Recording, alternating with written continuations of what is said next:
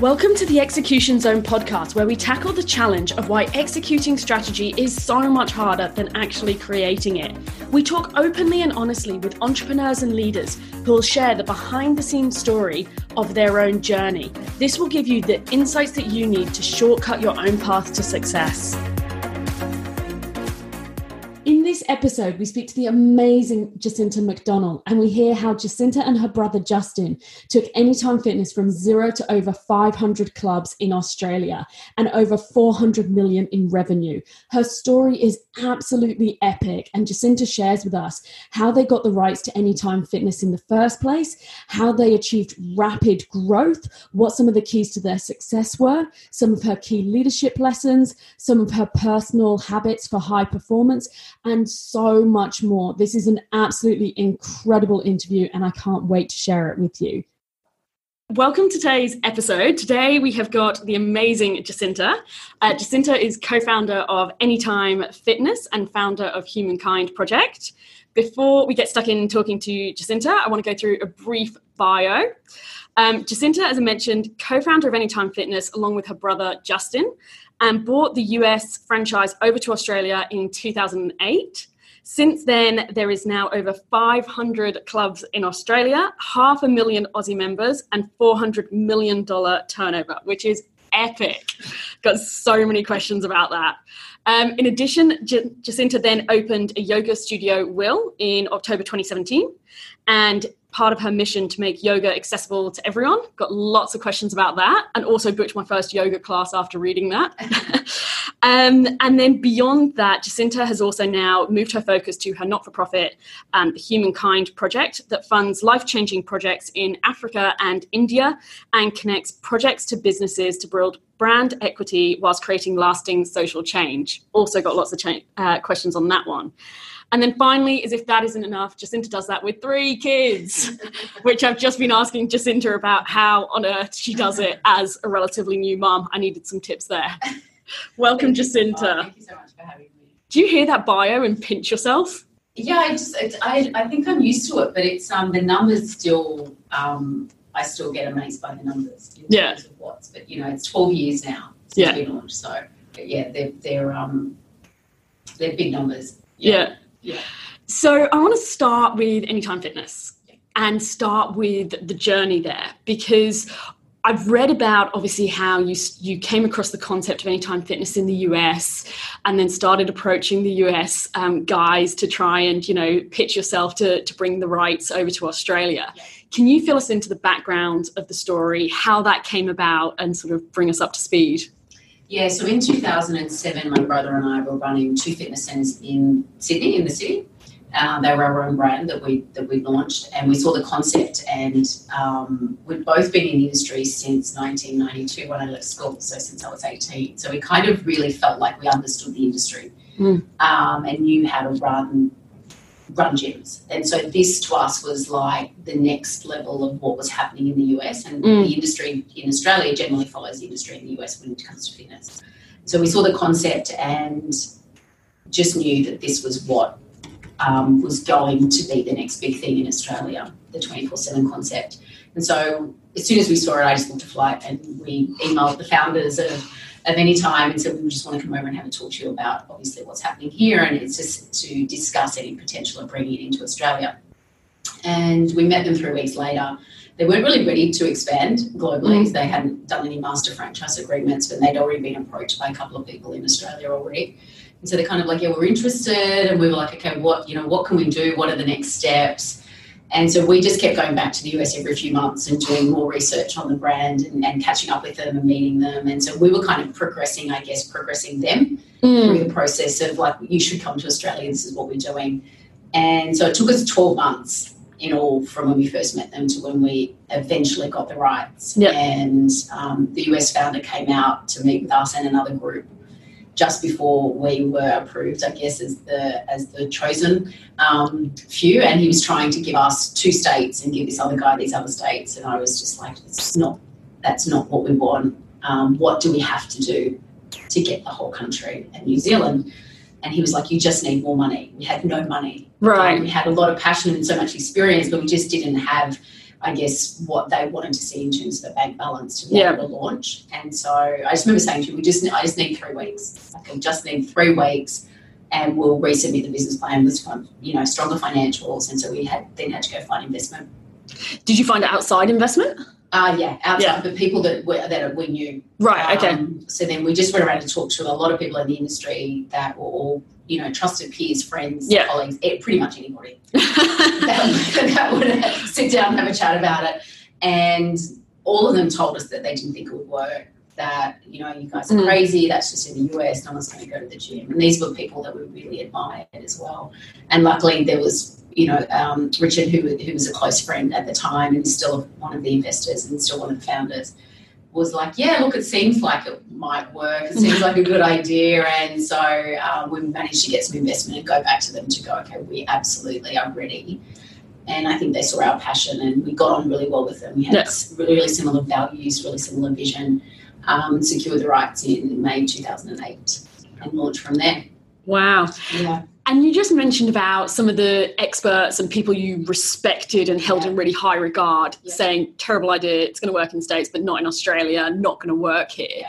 How do you still have the courage and the conviction to go forward and go, no, no, I think it's a great idea when all these experts have sort of said, nah, no faith in that? I think that's a great question because I think that sometimes what stops us is we need to feel like we've got everything ticked in terms of this is going to absolutely be successful. I think Mm. what what my brother and I and I know that I had clarity on was this is absolutely what I need to do as my next step. Yeah. And I have I'm super confident it's going to be successful.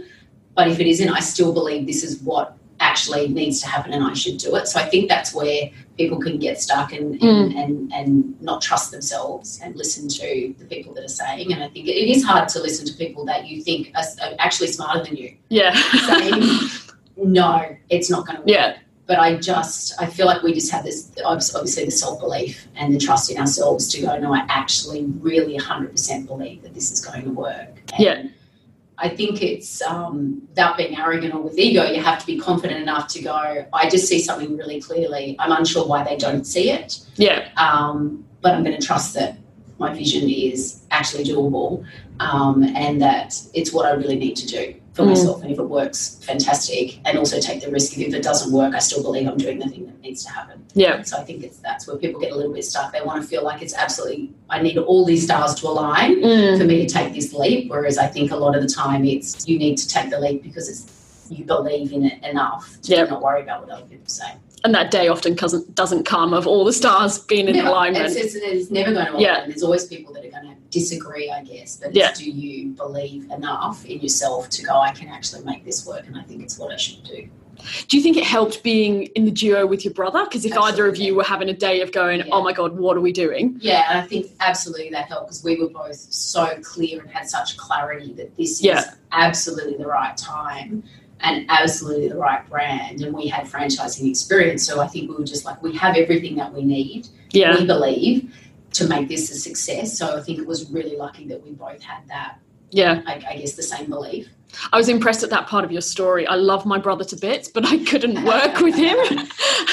so I was so impressed when I've heard you in interviews talk about actually Yeah. you've never really fallen out and you guys were just so dedicated to this vision together. Yeah, and I think because we're so we're so different, we're polar Yeah. opposites, and I think that's where it's always been really easy to work together because it's like, well, you're good at that, so you do that. I'm good Yeah. at this, I'll do this. Not like I want to do that. No, so it was. It's just always been really simple. You've had your roles. Absolutely. Yeah. Yeah. Absolutely. So I want to go into some of the how because you've Yeah. got this great idea, this great vision that you guys are committed to to the death, Yeah. and then you get the rights, and then it's a case of right, go on then and go. So how did you start executing that strategy? Because I'm really passionate about this. I think a lot of us have great ideas and a lot of us have great strategies, but how do you actually execute on that and put it into action? And that's where a lot of people sh- struggle, um, including myself. That's the challenging part. So how did you guys actually go about it then? I think the, the great thing about the fitness industry is it's so sales and marketing Right. driven. Like it's just if you're not doing sales and marketing well in the fitness industry, you're never going to survive. So I Mm. think from our our coming into the industry, it was the first thing we had to learn was how to sell. Yeah. You know, if you don't know how to sell a membership, your gym is going to fail. And so we really honed that skill in terms of the sales process and how do we, you know, and just the activity that needs to go on to drive revenue and to drive business. Yeah. And so when we had the franchise, it was like, okay, well, we need to sell franchises. We weren't selling gym memberships anymore. And so it was like, where are we getting our leads from? What marketing are we doing? How many, you know, I would just call people and keep calling them until they would say, I've decided not to take on a franchise. Yeah. And so I think it was just that relentless pursuit of we just knew we needed to talk to X amount of people to sell X amount of franchises. And I think that's where sometimes people kind of think, well, I'll just build everything. Yeah. And then it will just kind of happen that people people don't just come along and buy things. You have to have a process and a sales focus. So I think for us that was like initially we had to do that. We knew we had still compliance and finding properties, mm. and we knew all the complexities of franchising. So it was just the, the sales and marketing piece of it. We would go to every franchise expo, we would stand on the stands, we would talk to as many people as we could, and that's how we got momentum. Yes. And then from there, it was really making sure the franchisees were successful, so that in the sales process, I could say, you need to go and speak to Steve Rollins, who was our first franchisee, and see how he's going. And then he was our biggest sales advocate because he was doing so well. So you used him as a reference? Absolutely. Yeah. And so poor Steve, in the early days, used to speak to everybody. And I go, oh, there's another guy that's going to call you. And he's like, it's fine. And so just really getting that momentum, I think, is so critical in any business. Yeah. Um, but with franchising, it's so critical that you get that momentum and, and movement of growth because people buy off the success of the franchise. So if things Yeah. are slow, the franchisees aren't doing well, it's it's never going to scale. Yeah. So sales and marketing was really, you know, our key focus in the first couple of years, and even probably the first five years was really like making sure that was a well-oiled machine Yeah. um, to push forward. And what were some of the sales and marketing tactics? You mentioned going to expos, you mentioned getting on the phones yourself. Like, what were some of the sales and marketing tactics that for you, you felt were really, really powerful and, and helped um, get that momentum and that head of steam? Yeah, so we did everything at the beginning, like you do, because you, you Yeah. just have to try everything. So we Yeah. did all franchise expo, franchise magazines. We spoke to just anybody that was Yeah. interested. Um, we did a number of clubs ourselves just to get the momentum Okay. of. We operated some, you know, Richard operated some. So we just tried to open as many clubs as we physically could ourselves as well, because we just knew that we needed to show the concept. Yes. Um, so we did everything that I guess you do if you're trying to sell something. So we really invested heavy ourselves personally with time and energy and money into Mhm. getting clubs open. We then on-sold those. So we just, I guess we attacked it in as many ways as we could to get momentum. Yeah. Um, and yeah, we every lead that we ever got was called multiple times. and I think that's what people sometimes also Yeah. don't have a strong enough Yeah. sales process so that they're like, well, I rang them or they didn't write back to me. It's like we would just them Yeah. until they said, I'm not interested anymore. Yeah. Um, so I think that that relentless pursuit of that um, and the passion to say to them, this business can actually change your life. Um, it's doing so well. You need to have a look at it, being able to say that and not kind of sit on the back foot to go, oh, they mustn't be interested anymore. Yeah. Um, is a real, I think it's a different approach. Absolutely. I mean, I think it's statistically 80% of sales take five follow ups or more, and 44% of people give up once. So that Yeah. follow up process, So um, I talk about it quite a bit, and I find people think it's quite basic that you're talking about follow up, but actually, like you're saying, it's Yeah. actually a key part to the story because if you don't follow them up, you wouldn't have seen them through to sort of su- success. Yeah, absolutely. And is there something that for you stands out as the biggest contributor that you go, you know what, actually, when X happened, that was the biggest contributor to our growth that got us that momentum? Or do you think it was just this combination and this mass volume of all the different activities you were doing? Yeah, I think it was. I think it was a momentum of everything that we were doing, and then I think it was we had a real focus. So there was a, a franchise that had started about eighteen months before us in Queensland called Jetts, and they were oh. always like a little bit ahead of us in terms of Yeah. club openings, and it was just a huge focus from Justin and I to go. We have to be ahead of them. And so I think that was a momentum shift as well. So for us, it was to be okay. We, we, we need to. We want to be the biggest in the country, and so that I think was a shift. And it still drives the brand to this day is to be the biggest and the most number because from a consumer's point of view, we know that accessibility is so important. Yeah. And so if you've got 500 locations to go to versus 100, we're obviously way more appealing for you to Yeah. join. So wherever you go, there's an anytime fitness, like Yeah. literally in the country now. Yeah. And so that was a huge driving force. So I think that momentum initially, but then also getting to a point where we have the most locations and really being focused on that was was a key component. Yeah, absolutely. And what I love about that, actually, when you talk to it, is how much, even though Jetts were sort of trying to sort of play a, a, game of cat and mouse there with you, you guys actually really did disrupt the industry because at the time, no one was doing 24 7 access. No one was doing all the different um, parts of your offering. It was very unique. Yeah. So I'd love to understand a bit more around, you know, your take on disrupting the fitness industry and disrupting industries because it's something that a lot of people go, oh, I need to be disruptive, but yeah. how do I even go about doing that? And what advice you would give people if they wanted to look at how you even start to think about being disruptive in your industry. Yeah, I think for us it was obvious because we knew obviously the industry side and how to run fitness centres, but the consumer offering at the time, if you think back, it was 2007. It was really just really big gyms. Fitness First was absolutely dominating the industry, but from a consumer's point of view, no one liked Fitness First. There was actually a website called Fitness First Sucks oh, wow. their members had set up because they had become so big and so arrogant yeah. that they were like, you can't cancel your membership, and the sales process mm. was really harsh. And and we were like, yeah, well, people don't have a choice. And so it was obvious from us, if you look at it from a consumer's point of view, all the pain points that they had to access fitness centres was Fitness First was big and expensive, and there was only 75. Mm. So if you didn't live near one, it's like, well, where do I go now? And then, yeah. then you were stuck in this weird zone where there's not really a good gym to go to. The equipment's old, they're not updating it, and it's still expensive. And so for us, the offering to a consumer was, okay, we're going to be affordable, which nobody was at the time. We're going to be accessible 24 7 because people actually do want to come on a Sunday afternoon. Mm. And they don't want to be restricted. They don't want to come in at 6 a.m., they want to come in at 5.15 and so accessibility and affordability from a consumer's pain point was like if we're forty nine ninety five, which is where we launched into the country per month, it's a no brainer for yeah. a consumer. So it was really looking at the pain points rather than looking at it from an industry perspective to go, I'm just looking at the metrics within the within the P and L to go, how would you run that? Yeah. It's actually looking at it completely differently from the consumer side to go, what do they actually want? Yes. that's not being offered in the country. And then it was so obvious yeah. to us that 24 7 affordable, accessible gyms with really high end equipment mm.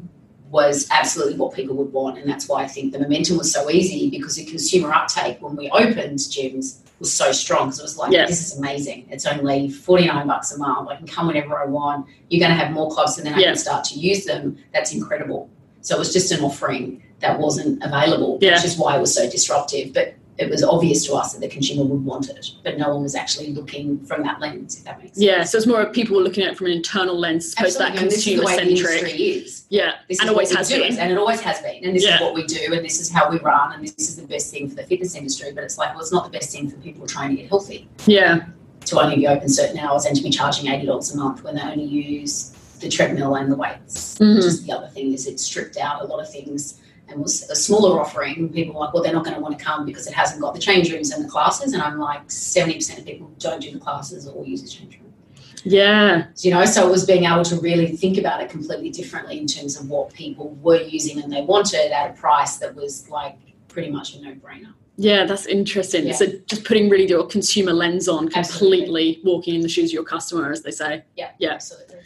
And I'm really interested in terms of what I love about the examples you've already given is the strong execution focus. You know, the fact you guys were getting on the phone, you were going to the expos, you were following people up. There's some really, really, really strong execution. Yeah. And I think for a lot of people, like we mentioned before, that's not necessarily the most natural.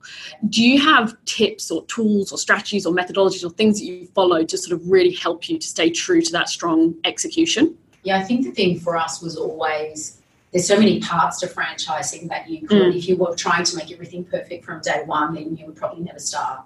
Um, so for us, it was always like, what are the key priorities at the moment that mm. we need to focus on? We need to have all seven parts of the business working, obviously, to some level. But if we prioritize all of them, we're going to be way too slow to move forward. So it was really mm. always looking at what's the key priorities of franchise training. Is it real estate? Like where are our where's our I guess um, where's the funnel being blocked in terms of us progressing at scale?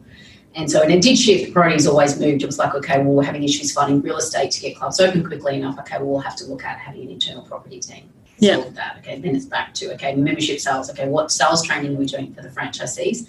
But I think it was always those clear priorities at any given time to know what was the key driver and not focus on everything. Yeah, I love that. Yeah. So I think that's that's where the execution focus was always if we got too broad and we're focusing on everything at the same time, we would notice that things would just be too slow. Yeah. Getting behind on, on many things versus having, you know, some really clear priorities as to what's our key driver in the next three, six, 12 months. Yeah, and I love that because I love the four disciplines of execution methodology where they talk Yeah. about having two to three goals and that's the optimal number. And if you have more than that, your chance of achieving them dramatically drops Yeah, and actually goes down to zero. Yeah. So I love that focus. I'm interested in how you then applied that to the team because obviously you guys had an incredibly high growth journey and I kind of want to understand a bit more about Yeah. that. But also then you become a leader very quickly in the Yeah. business. And it's all well and good that you guys are really committed to your vision and you can see it so clearly. Yeah. But how do you actually rally the troops, get the team behind your vision and executing? Can you talk to us about that? Yeah, I think what we tried to do, and you know, obviously you fail sometimes, because especially when you're growing at scale and you've got new stuff Yeah. coming in. But I think what we always tried to do was made sure that the team was aware of what the actual key priorities were, even if their role was to support that. They always knew that okay, club openings are our focus for the next six months, so we all need to be thinking Mm. about that when we're doing our own job. And so I think the role of the leader, and one thing that we learned, I guess, as we grew as leaders in that organisation, was that we needed clarity in terms Mm. of what the priorities are because people in their roles think that their job is the most important and their job is the priority Mm. when it's actually sometimes isn't. And so us having clarity to be able to say to the team, these are the three drivers, these are the two things that we need to stay focused on whilst doing our jobs well, all Yeah. of us, is these are the things that are actually going to move us forward and making sure that they had clarity around that. Because I think once they lose the clarity of what are we Mm. doing, Yeah. where are we trying to get to in three or six months, um, then they lose focus and they and they lose momentum in their role as well. So I think for us it was always just being clear as leaders what was Yeah. the key driver. And digging into sort of a bit of the nitty gritty of that, like how did you do that in terms of is that weekly meetings? Is that, you know, all hands type meetings? Like what does that look like to make sure everyone continues to stay with the priorities shifting so frequently? How, how do you actually do that? And I think it changed over time. So my brother and I were obviously we there was two of us, and then there was three of us, and then there was ten of us, and then there was then there was a GM, and then there was a CEO, and and so I think it was um, you know when we were in day to day ops, it was absolutely what are the weekly things that we need Yeah. to look at. Yeah. What are, and my brother and I were always like, what are the things that we're actually looking at on a daily basis, weekly basis, and how are we getting together with the team to go? These are the three things that we need to actually drill into and Mm. we're going to look at these other 10 things but that's just to see if that's everything's moving so weekly weekly with the team was when we were daily day-to-day ops by the end of it i was monthly board meetings Yeah. and strategy so i think but it's i think the leader's role so the ceo's role Yeah. to make sure that the key team members in my opinion are at least weekly going over the 15 or 10 things that are like the top three but then Yeah. these are things we actually have to look at every single week to make sure that we're on top of what's actually going on Yeah. um, and I haven't been in the business now for, for two years, but I'm assuming that's still going on. Yeah. Yeah.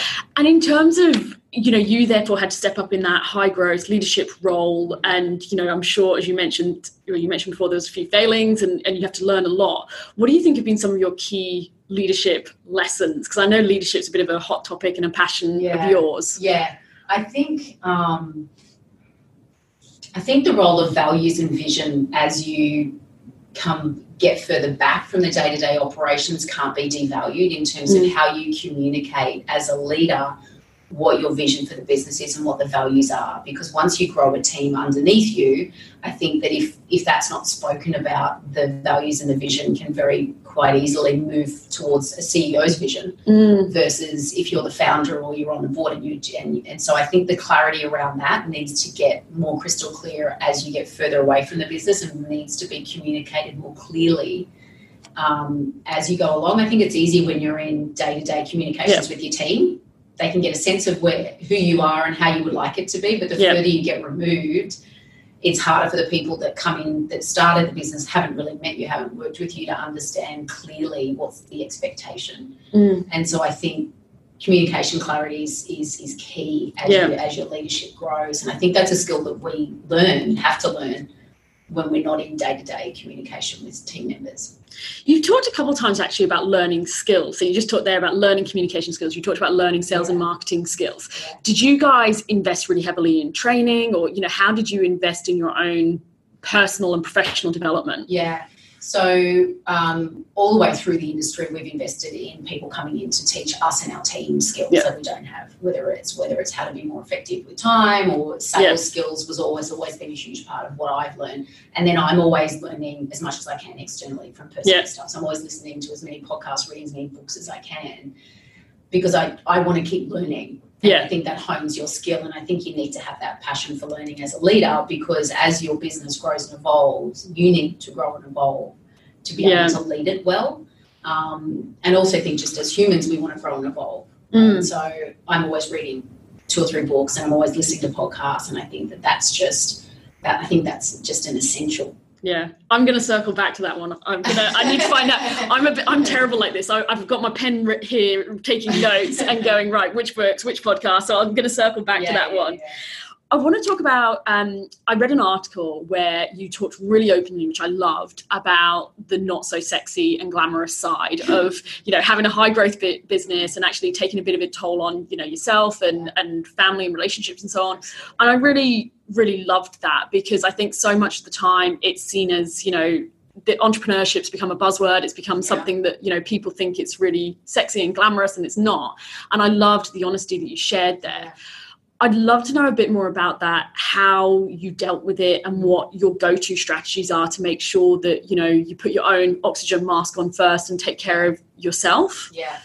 And I think I agree with you. I think that entrepreneurship has this, um, it's an illusion of, of Mm. how, how it is to live this life of an entrepreneur. And like you know, a lot of it is just day to day grind and it's hard work and Mm. it's long hours and it's the pressure that the employees don't have. And that's Mm. where I get really passionate about business owners looking after themselves because it's like they can leave whenever they Mm. like. You can't just leave your business whenever you like. You've got responsibilities and you've got commitments Mm, and you've got all of these things that are on your shoulders. So you need to look after yourself because you're responsible for that whole business.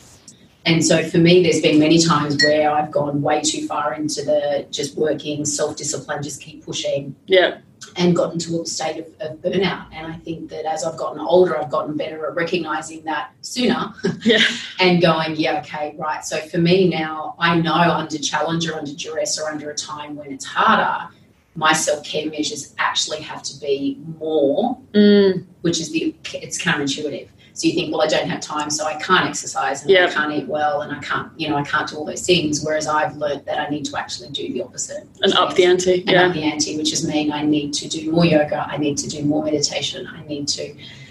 And it's hard because you then have to really try and work out how the heck do I fit it in at a time Yeah. under pressure. Um, but I've learned for myself that is the only way for me to Yeah. avoid burnout. And how do you balance that? So you've got three kids, you've got growing growing businesses, multiple businesses. Um, you might be going through a challenging time, so you've got pressure on you there to be Yeah. working. So you've got lots of pressure coming at you personally, professionally, in all directions. Yeah. How do you then prioritize? You, you know, you said you prioritize your self care in those difficult times, but how do you also prioritize the thousand other things and the business demands that equally Yeah. have to be done today, non-negotiable? Yeah. I think we sometimes think that everything's urgent or everything's important, but Yeah. if you actually get some clarity and are able to sit out, sit down and look at, like I'll Yeah. just do a lump and dump of everything that I think needs to happen. And when you look at it with clear eyes, which is why yoga and meditation for me is a, a- like a, an essential of life, Mm, because I can't get clarity without having that space. I can then look at the list and go, you know what? There's only three things on there mm, that I actually need to do that will move everything else forward. The other 17 seem important and they're usually important for someone else. yeah, I love that. And so then I'm like, I don't even need to do that. Like, why is it even on my list? Or I just say, no, I can't do that until November. Or like, I'm not doing it at all. Yeah, Because if it doesn't actually move you forward into the direction that you want, the 20 things on the list, usually it's three. yeah, Uh, but the clarity piece is what makes you not get overwhelmed and think that you need to do the 20 things on the list because there's usually one or two that if you do those really well, everything moves forward. yeah, And so to focus on that, then to focus on 20 things that you won't do well because you've got 20 things.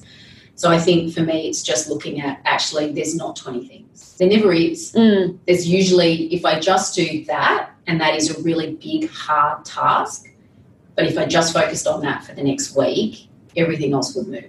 And I think it's Yeah. learning that, and it's hard because it's self discipline as well to go, I'm not getting overwhelmed by the things that are seemingly urgent and being able to say to people, I can't do that right now and I'm not doing it. I'm Yeah. sorry. having those conversations, they need to occur because otherwise you're the one that loses out. Yeah. And a lot of the things on the list I know are for other people.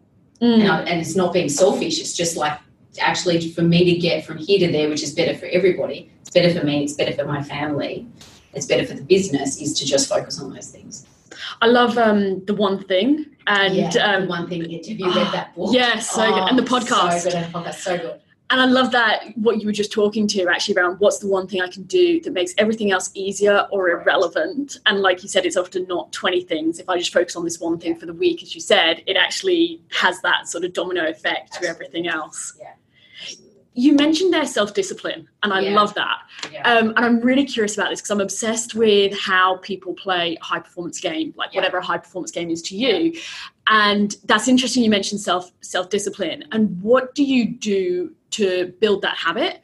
Yeah. But also on the days when you go, you know what, I don't want to get out of bed. I want to play snooze on the alarm, and Yeah. P.S. I want pancakes Yeah. for breakfast, and then I'm gonna have a Mars bar. Like you know, how do you build that self discipline habit and get past when you're feeling the stuck or unmotivated aspect?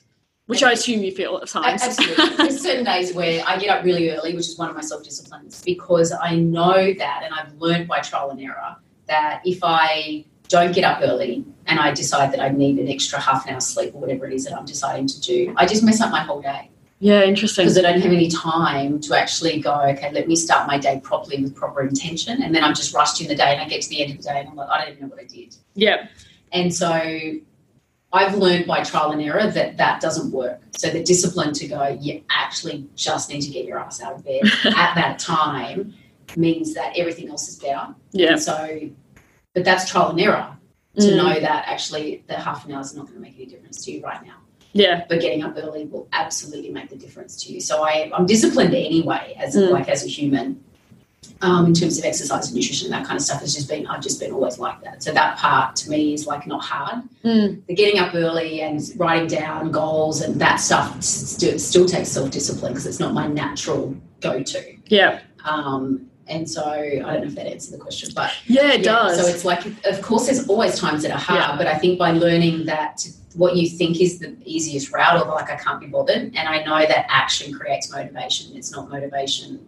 Like I'm, you don't expect to Mm. wake up and be super motivated. It's like some days you're not going to feel super motivated to get out of it yeah, really early and go and exercise. But the action is you actually just need to do it because Yeah. then you will feel motivated.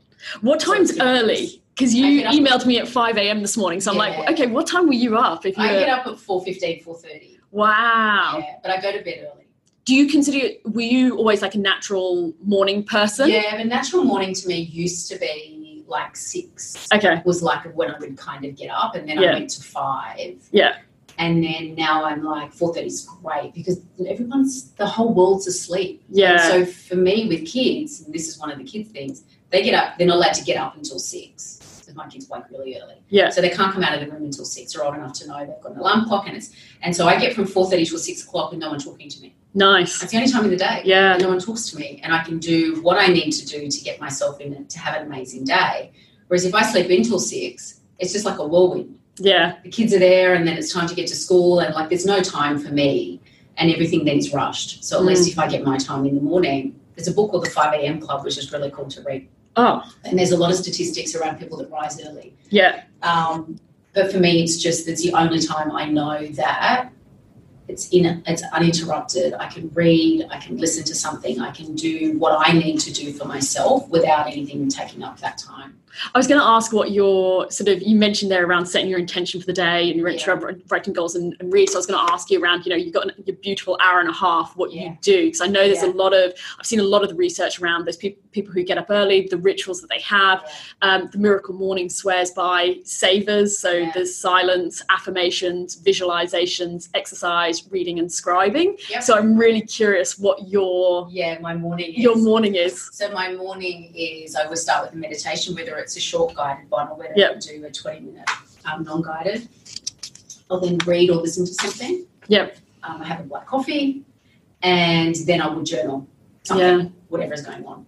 Um, and that's kind of they're my that's my morning ritual. So that if I do those three things, so if I read, journal, and meditate, then I know that I'm pretty set.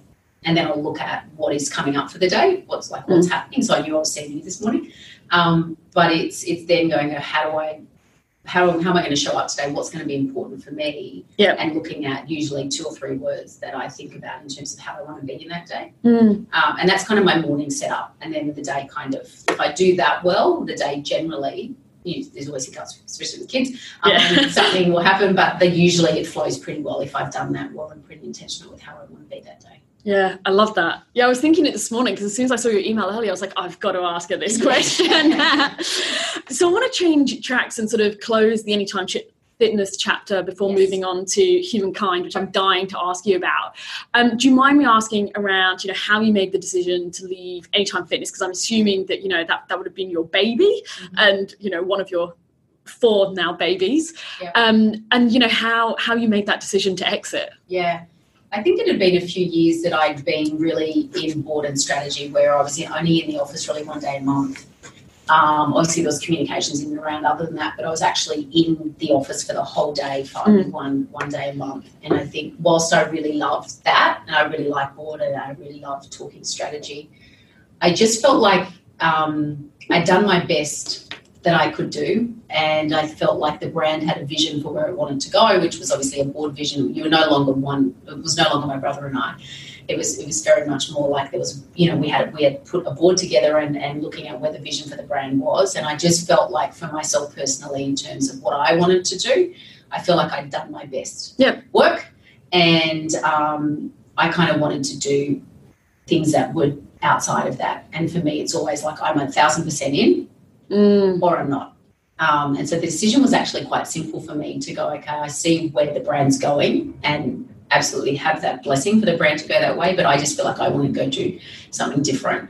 And um, that's just my natural in or out. And so it was like, it's time Yeah. for me to go. So it was a pretty, uh, it was a big decision, but it seemed quite simple to make. That makes sense. Yeah, absolutely. You can't be sort of half half I in. wanna be half in. yeah, yeah. And if I'm in, I'm right in. If I'm not in, I don't. Like it was, there was a lot of talk around maintaining shares and doing this, and I'm Mm. like, I just, I either want to control something and Yeah. have it, or I don't want to control it and I don't want to have it, even though I believe in 100. percent It was, Yeah. just, yeah, that's just my personality. I think.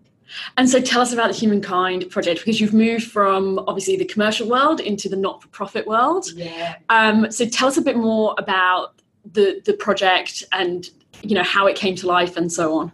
Yeah, so in 2014, I went on uh, an immersion trip with Business Chicks actually, and to see the work of the Hunger Project. And um, I'd always wanted to do that, and I think it was just at a time in my life where I was like, this is actually really my next step in terms of leadership and learning um, a lot more about myself and what's going on in the world.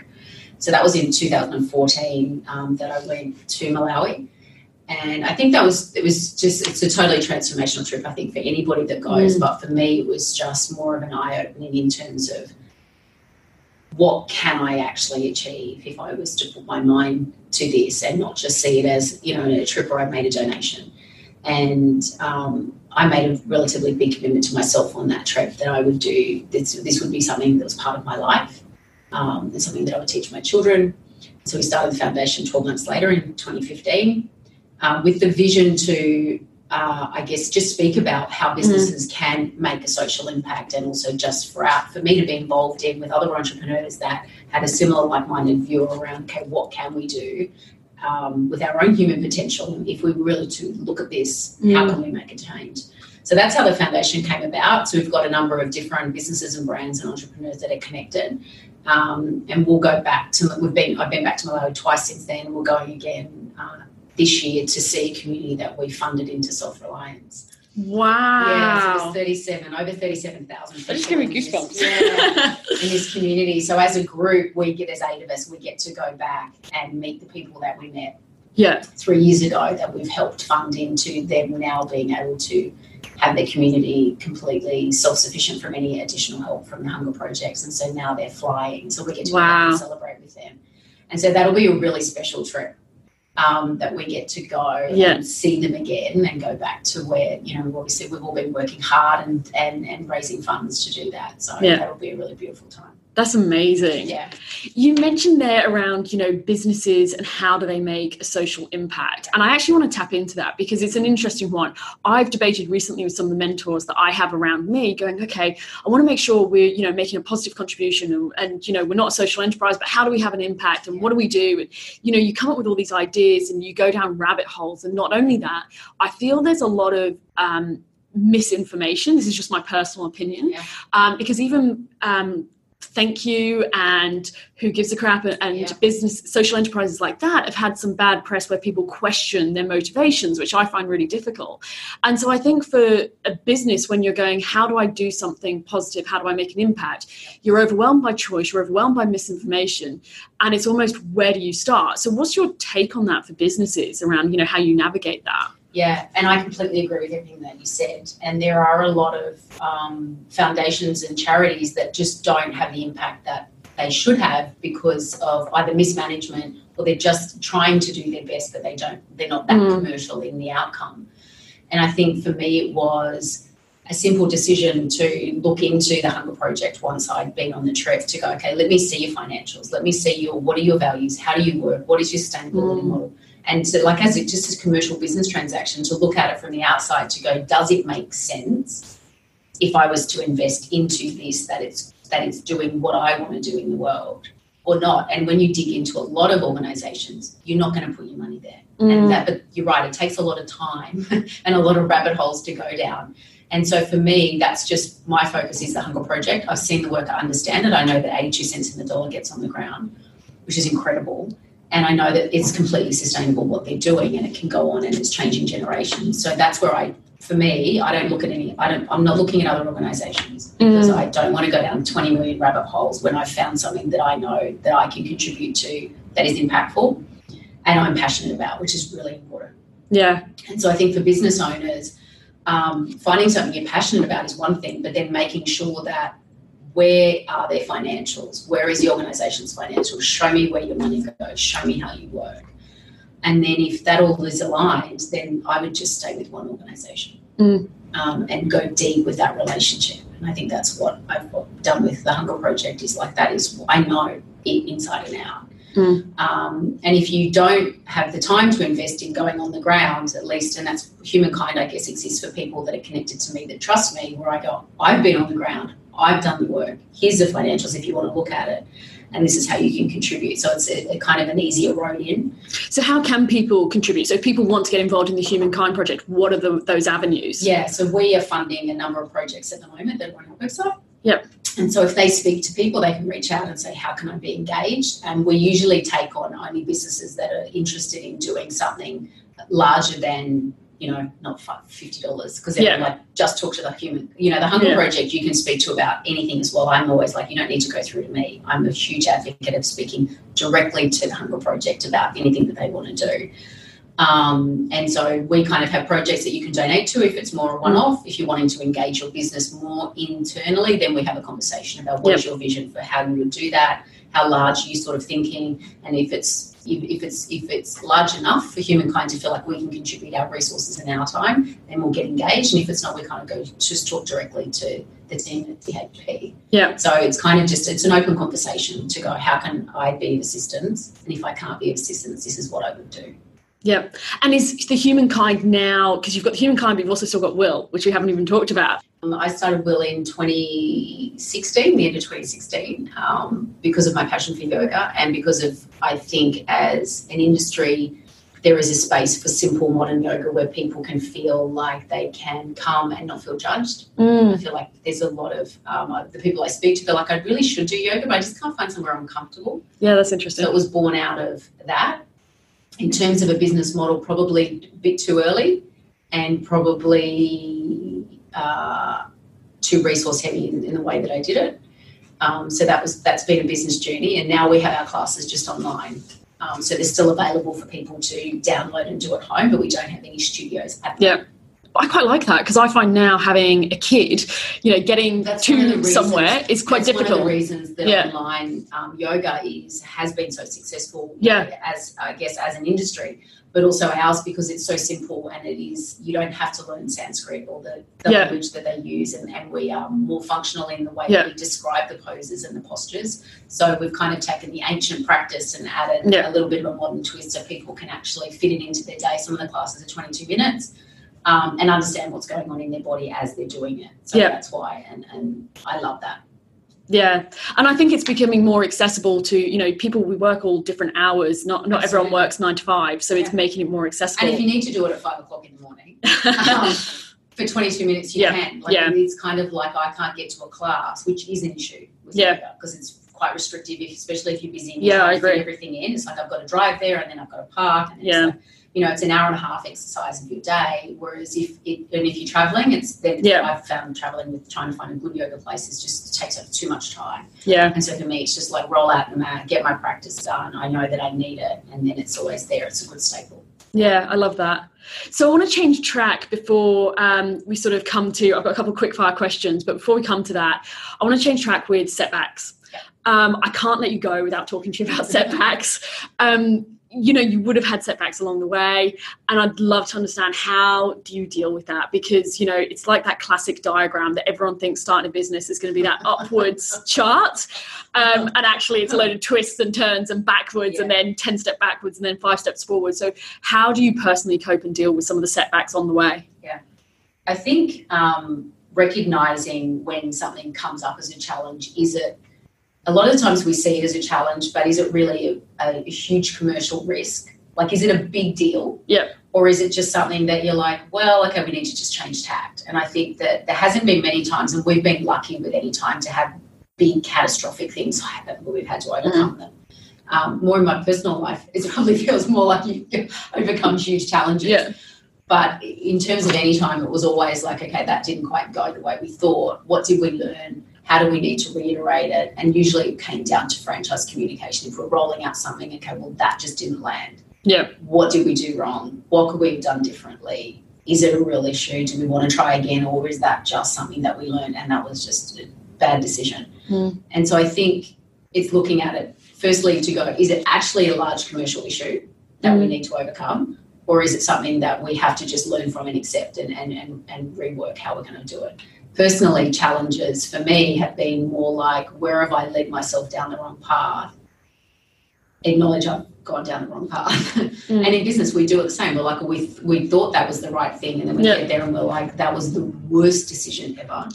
And for me, it's always looking back to go, okay, where did that decision come from? Mm. why did we make that decision and how can we not do that again it's, it's usually not the outcome that, that i try and reflect on it's like what was the decision to do that and why did we do that and that usually stems the issue Yeah, so more the learning from it. more the learning Yeah. from it absolutely because you're always going to have setbacks and Yeah. challenges like it's just it's it's inevitable and businesses will be disrupted Mm. and so you're going to have to learn to go okay well that is a challenge how do we need to think about it differently and always trying to look at it from a different lens which i think Mm. is hard when you're in the day to day because you Yeah. just see you just see it the same way whereas Can't see the from the the trees. outside is like have you thought about this Mm. and you're like yeah well i hadn't even thought about approaching it like that so i think it's always trying to remove yourself from a situation observe it and look at it from the outside and then go okay and try and see where it went wrong And I think by the sounds of it, your practices that you've put in place, whether that's the it's the meditation, it's the yoga, it's the journaling, would actually help you gain that clarity and that perspective and get that bit of sort of And I think that's why I get so passionate when I talk about mindset and setting up our day, is because without that perspective and being able to step out and step Yeah. back, you can't see clearly what's Yeah. going on. You can't see your actions clearly or what someone potentially is doing clearly until you remove yourself from the situation. So I think that is a skill that I've been working on, for, still have not honed it, but working on really for 10 years to be able to go, how can I observe this from the outside versus Yeah. just be reacting from what's happening internally? And I think that as leaders, the best leaders in the world do that. Mm, They're able to observe it to go, okay, well, I see things differently. That might be what's happening, but it's actually stemming from over here. And Yep. being able to see that's critical. So you just said the best leaders in the world do that. So I've got to circle back before I leave you around your favorite podcasts and books. Which ones have had the biggest impact to, on you in terms of so some- at the moment, I just finished "Stillness Is the Key" by Ryan Holiday, which Ooh. is a phenomenal book. Um, uh, that one I just finished. Uh, another book that I've just finished is Pause. It was written by Rachel, I think it's O'Meara or something. She was she works at Google. She's around mindfulness. Um, so I've just finished those two. In terms of podcast, um, Tom Bilyeu's podcast Yeah. is friggin' awesome. He's Yeah. just a freak. I love his stuff just because it's all about hacks, but some of his mindset stuff that he had, the people he has on is like amazing. Um, Brendon Burchard, if ever you need some Mm. motivation, he's like, I love him. I just think that he is, uh, he's incredible. And his high performance habits book is Yeah, Amazing. amazing. So those are kind of so I go between I go between self help and leadership. So Yeah. if, if, if I'm reading something, it's usually around you know the one thing or company of one, like lots of Yeah. you know that, or it's around mindfulness and and, and, and I guess personal development is where I tend to go to. But those will be my favorite um, podcasts at the moment. I am going to get ordering some of those books. this is lethal. So, if you could leave everyone with one recommendation, if someone's trying to now scale their business, they're trying to grow it, um, and you just had one piece of advice for people, and you wish that this piece of advice was given more often, what would it be? I don't know if it's one thing I can do two things. Okay, you can have two. Can have two. um, first of all, clarity of why they want to scale. Mm. I think that the entrepreneur uh, hype makes people think that they should scale when sometimes Mm. scale just means less profit and more stress. Um, so the first thing I always say to people, because people ask me about scaling all the time, is why do you want to do that? Because sometimes it's just, well, I should because that's the next step, and you're like, well, Yeah. actually, maybe you don't. Yeah. Um, so that's the first thing is clarity around their why they want to do that and make sure that that's actually right. And then have they got, uh, are they in a position themselves to be able to lead that? And if they're not, who do they need to bring into the organization or into the brand at that point in time to actually help? If they don't have the skills to do what they're planning to do, it's like, who's your next hire? Who are you bringing? I am so pleased I asked that question. That is amazing. that really, really resonated. Look, thank you so much. You've been so kind and generous with your time and your open and honest answers. So thank you very much.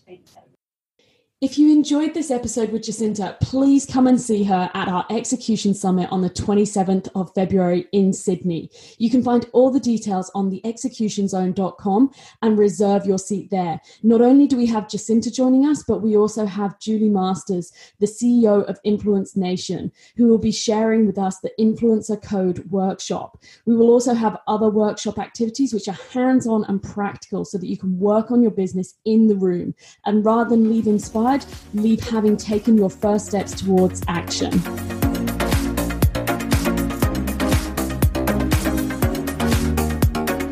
Before you leave us, don't forget to check out the Execution Zone Summit on the 27th of February in Sydney.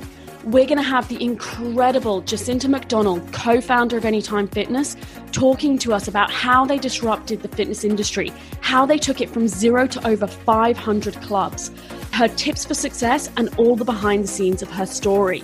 We're then going to have the amazing Julie Masters, CEO of Influence Nation, take us through her Influencer Code workshop. This is about how do you become influential in your industry in a digital age and what do you need to do to stand out from the crowd in such a noisy space. This workshop is just going to be absolutely brilliant. Julie just is an incredibly inspiring lady who walks her talk and has years of experience that she brings to the table on this topic. Beyond that, we're then going to be doing activities to start putting your learning into action. We don't want you walking away feeling inspired. We want you walking away having taken the first steps to execution. Get your tickets now on www.theexecutionzone.com.